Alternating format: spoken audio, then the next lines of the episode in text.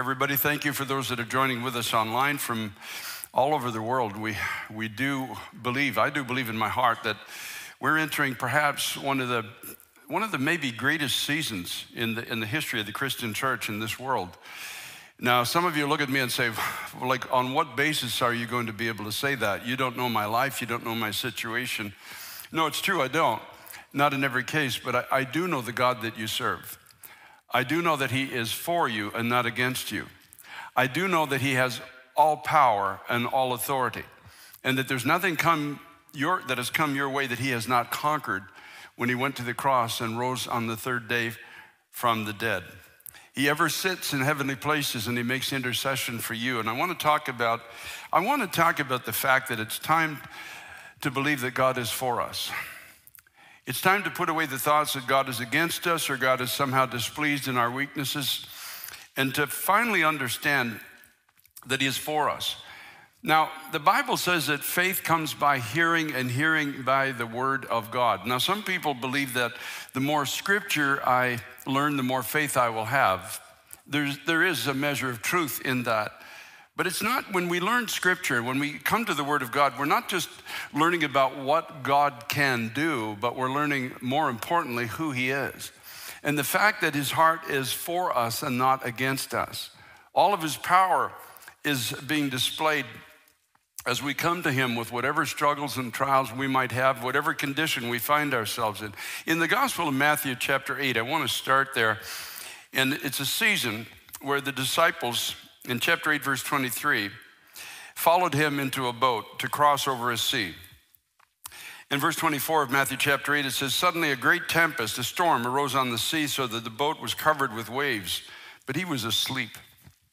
Then his disciples came to him and woke him, saying, Lord, save us, we're perishing.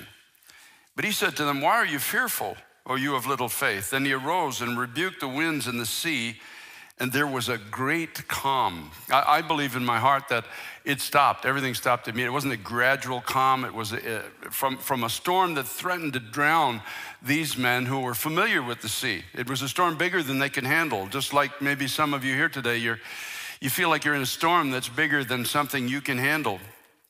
And in the midst of this storm, he speaks to it, and there's an, I believe, immediate calm. The, the sea was probably as calm as a, as a pane of glass.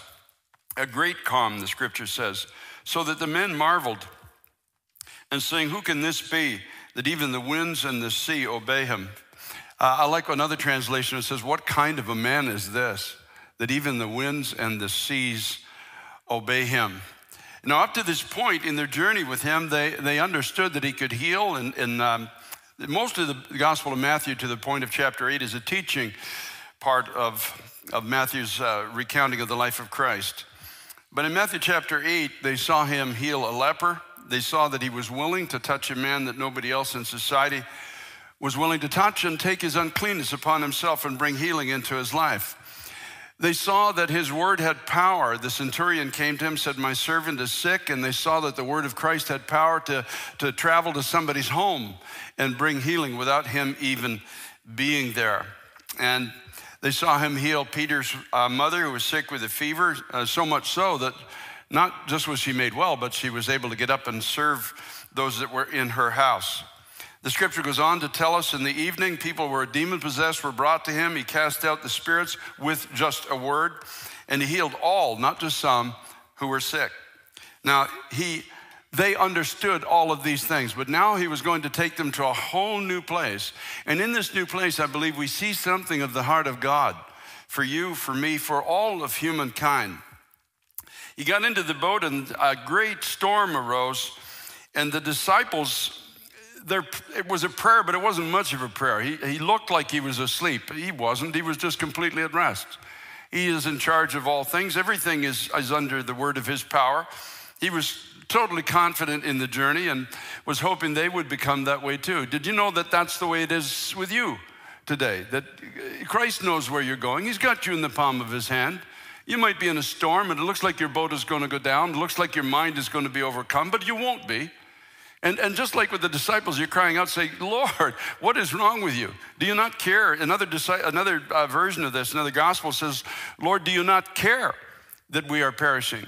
You know, there's, we, we can end up with prayers like that. Say, God, do you not see my situation? Don't you know what I'm going through? Don't you know how hard uh, my life has become and my situation is, is overpowering me? And so, even in response, in response to what I don't consider a prayer of faith, it's almost like a veiled accusation. Lord, Lord, where are you? What are you doing? In response, sometimes our prayers are like that, right? God, where are you? You know, it's not exactly a prayer of faith.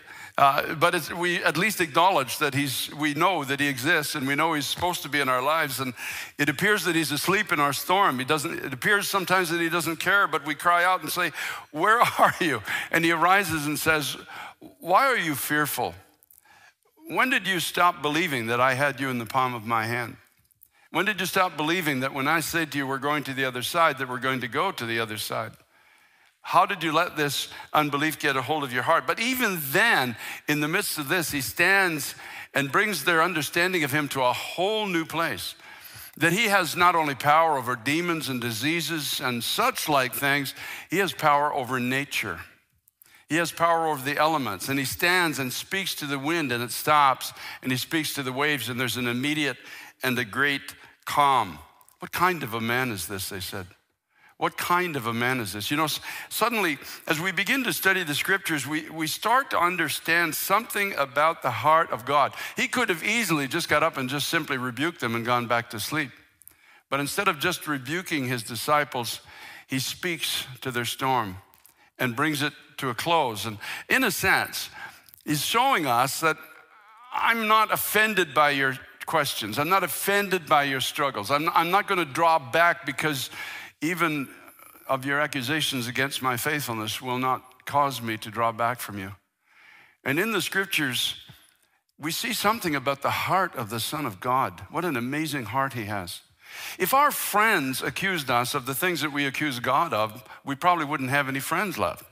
At a certain point, people would draw back. You're five minutes late, don't you care? Where have you been? You know, if, if you lived like that in relationship with other people, they would just say, oh, enough of that. I'm not, I'm not hanging out with this person anymore. But not Jesus. But not Jesus.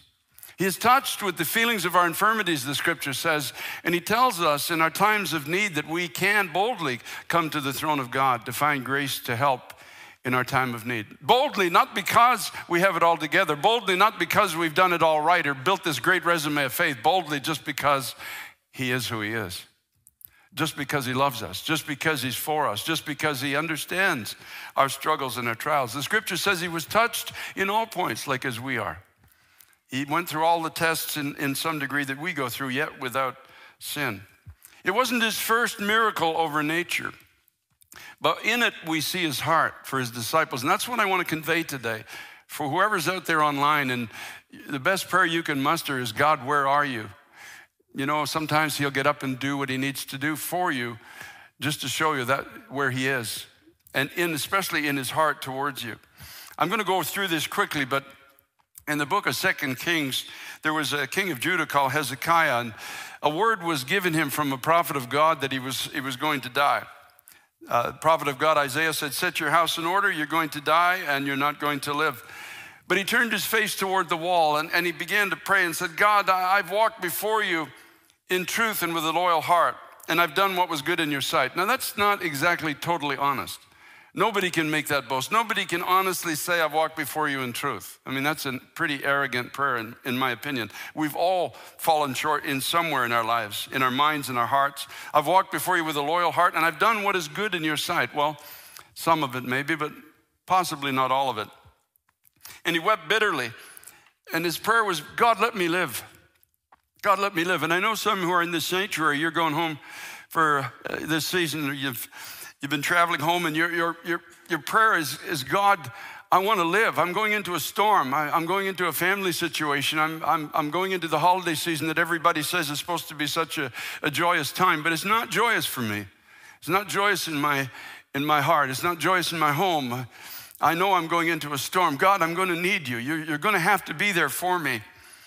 And this man Hezekiah, and he just said, God, I, I, I want to live. I want to live. And so, even before Isaiah had left the outer court of that particular residence, the word of the Lord came to him and said, Go back to him and say these things. I've heard your prayer, I've seen your tears, and I'm going to heal you. And on the third day, you're going to go up again into the house of the Lord.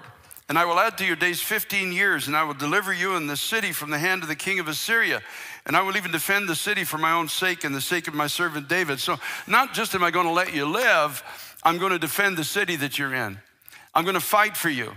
There's going to be victories that you didn't even pray about this, but I'm going to throw in an extra. it's like the bonus points in the contest. You know, I'm, I'm going. You won the prize, but I'm going to give you this extra thing just in addition because you turned to me. And now Hezekiah says something to Isaiah, which is very unusual. He, he says, What is the sign that the Lord will heal me?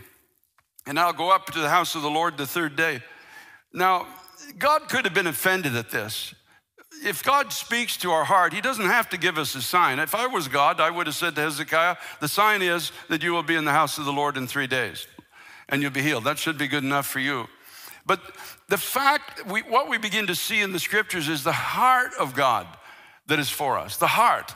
He could easily be offended by the disciples in the boat, who should have known, at least in some measure by this point, who he was, instead of saying, What kind of a man is this? And here is Hezekiah has been given a word from God, and in the midst of that word, he now seeks a sign that God's spoken the truth. I mean, that could be an offense to God. You know, give me a sign that what you've said is, is true.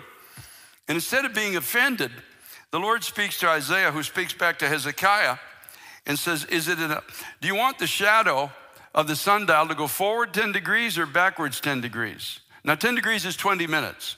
So, in other words, do you want time to advance 20 minutes or do you want time to go backwards 20 minutes? And this is God responding to a prayer that's not a prayer of faith. Do you understand? This is not a prayer of faith. This is a, it's an honest prayer, but it, it doesn't have much faith in it. It's a, it's a prayer that seeks a sign from God. This is where I, what I'm trying to convey to you is the heart of God is in the scripture. When you see his heart, it becomes so much easier to believe. You can't believe God until you know his heart. Otherwise, it becomes just a pile of scriptures that you're quoting back at him. But uh, you, you can't believe in anybody until you know what their heart is towards you. And so here is the Lord saying back to this man who's just said, Give me a sign. And, and Hezekiah says, Well, it's an easy thing for time to go forward because in 20 minutes it will be 20 minutes forward. Time just naturally progresses forward, but it's impossible for time to go backwards, essentially. So he says, Give me the sign of turning the sundial backwards. In other words, turn time back for 20 minutes. Phenomenal what God would do for a prayer that doesn't even have faith in it. There's no, there's no faith in his prayer at this point. He's just saying, I want a sign.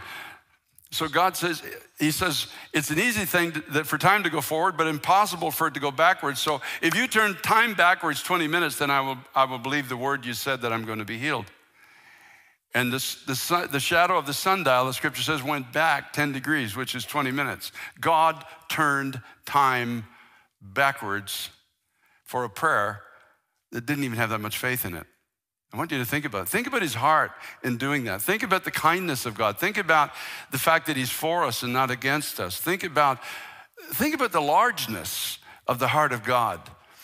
And this is probably, next to raising Lazarus from the dead and his own resurrection, probably one of the, the greatest miracles in all of the Bible. Now, of course, you'll find it again in Joshua's battle as well, but to turn time backwards 20 minutes tells us a, a, couple of things. Number one, Jesus Christ is the Lord of time. Uh, he doesn't dwell in time like we do. We dwell in time. We're looking at the, he dwells in eternity, always has, always will dwell in eternity. That's why, thank God, he can go back into our past and heal it. Isn't that amazing? He can he has our present in the palm of his hand and, and he's already in the future, so we don't have to worry about when we get there. He's already there. He already knows what we're going to face. He's already he's already made provision for us. He's already planned to keep us.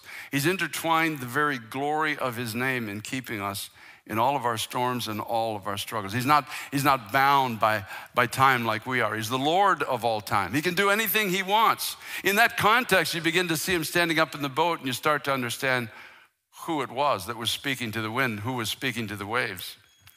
In order to, I, I did a little bit of reading and I, I read some uh, comments by people who study uh, astrophysics and such, such, like things. And essentially, the universe is, is, uh, at least our portion of the universe, moves in a divine order. You can't just turn one part of it back without turning the whole thing. It's like, a, it's like my watch. If I were to, if I were to pull out this little knob and if I were to turn the, the dial back 20 minutes, Everything in the watch moves in one direction. Every little spring, every little wheel, every little intricate part moves in a certain direction. If I turn it backwards, everything has to reverse and turn backwards with it.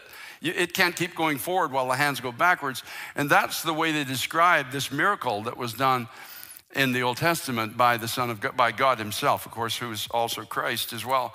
And so that in order to, in order to, to do this, everything has to stop and move backwards. Now, the laws of gravity have to be suspended because once you stop the world moving in a certain direction, everything, if you stop that, first of all, the oceans would overflow all the land. We'd all be dead and drowned. It'd be, the whole thing would be over. Uh, the law of gravity had to be suspended because we would be flung off the surface of the earth into space. There would have been nobody left. I mean, you think of the things that God had to do to answer the prayer of a man who just said, Give me a sign. What kind of a man is this? That even the wind and the seas obey him. He's a man whose heart is for us. He's a man who will answer our prayers when our prayers seemingly fall short of the grand measure of faith that we think we should have. But he's never offended by an honest heart, never offended by an honest cry, never offended by, by, by you and I coming to him with our concerns and our needs and saying, God, I need you. Even if, even if our prayer has a, a, a, veiled reference that you're asleep in the middle of my struggle, or, or how can I believe that you're going to change my life? How can I believe that you're going to use me for the future? How can I believe that, that you can take me and make something out of my life? And God says, Well, let me, let me make it clear for everybody who's ever going to pray that prayer. I'm just going to stop the universe and turn it back 20 minutes. I'll show you what I can do. I'll show you the extent of my power, but even more than showing you my power, I'll show you my heart. I am for you, not against you. I am with you, not aloof from you. I'm willing to take the journey with you through your life, through your storms, through your struggles, through your questions, through your trials. I will not abandon you in your struggle. I will not walk away when you have questions. I will not walk away even when you accuse me of being unfaithful. Even when in your heart you determine I'm not able to change your situation, I still will not walk away from you. I will still be there. I will still be God. I will still do the things I've determined to do. As we heard when Pastor Josiah got up today, that He has predestined us in Christ to be conformed to the image of the Son of God. He has a divine purpose for each life. And we've said it from this pulpit before, and I've heard it preached all my life. He will move heaven and earth down to answer you. And I just showed you in the scriptures, He will move heaven and earth. He will stop the wind. He will calm the waves. He will move back time if necessary. He will heal you in those areas where you think your life is never going to be whole again. He will give you calm in your present storm, and He will give you that peace that passes understanding about your future.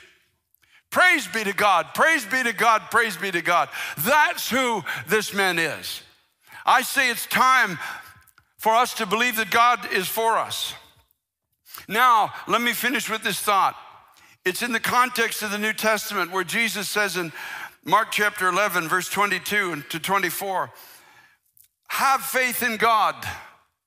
Have faith in God. Have not, not just faith in faith, have faith in God. Have faith in His goodness. Have faith in His heart. Have faith in His power. Have faith in the fact that He is for you and not against you. For assuredly, I say to you, whoever says to this mountain, Be removed and cast into the sea, and does not doubt in his heart, but believes that those things he says will be done, he will have whatever he says. Therefore, I say to you, whatever things you ask when you pray, believe that you receive them and you will have them. Whoever says to this mountain, whosoever, he doesn't say, For assuredly I say to you, people of magnanimous faith, People who have it all together, people who have no struggles, people who believe every, every line of the Bible. It doesn't say that, it just says, whosoever. Whosoever. That's you, that's me, that's the strong, that's the weak, that's when we have it all together, that's when we have nothing together. That's when we're believing for the victory, that's when we're thinking we're gonna go down.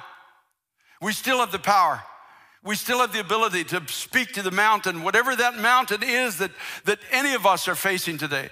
Whatever that mountain is that we're going to face in the future, we still have the power to speak to that mountain. And in the name of the one who died for us, in the name of the one who stands with us, the name of in the one who will never leave us nor forsake us, we can speak to this mountain. We're just simply moving in unison with the heart of God now. It's not our faith that moves the mountain, it's God who moves the mountain. It's our confidence that He is for us that makes the difference.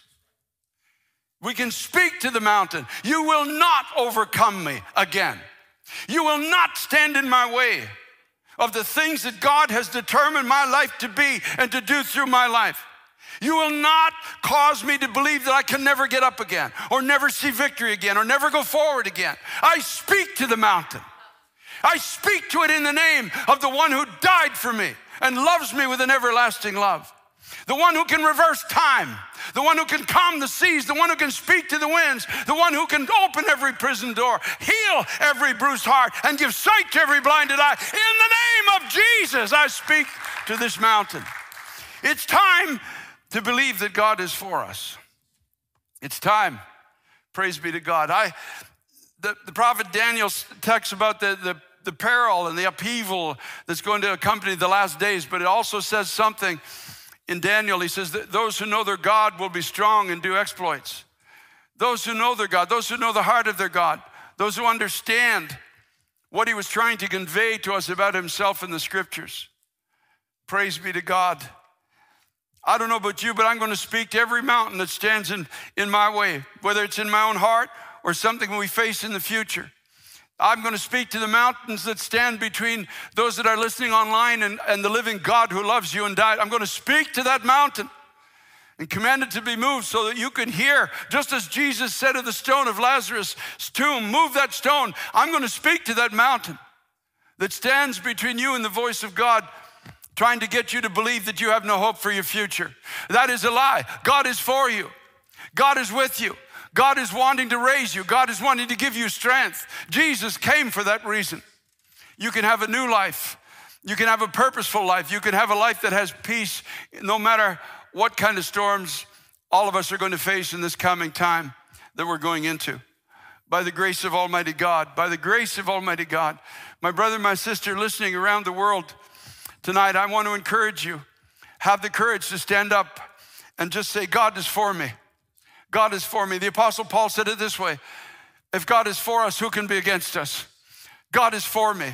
You got to get that so deep in your heart. God is not sitting at the, in, in heaven looking at your struggles and your flaws and your trials and difficulties, shaking his head, going, Oh, it's too bad. I had such hope for so and so. No, no. He knew us in our weakness. That's why he came. He knew we could never get to where we need to go in our own strength. That's why he came. He is for us, he is for you, he's not against you. Just simply believe in your heart that Jesus Christ died for you because he loves you, died to, to, to break down that wall that separated you from all that God has for you, not just in time, for, but for eternity. And confess Jesus Christ as your Lord in the full forgiveness of all the wrongs that you've done that built up a barrier between you and God. And begin to walk with Him. Decide to walk with Him for the rest of your days. And you're going to be amazed what God's going to do. I speak to you tonight as somebody who has lived a great measure of this. I've seen what God can do.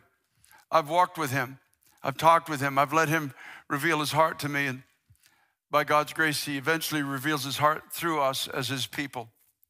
And so, Father, tonight I thank you, God, for, I thank you, Lord Jesus Christ, for all the people that you are speaking to.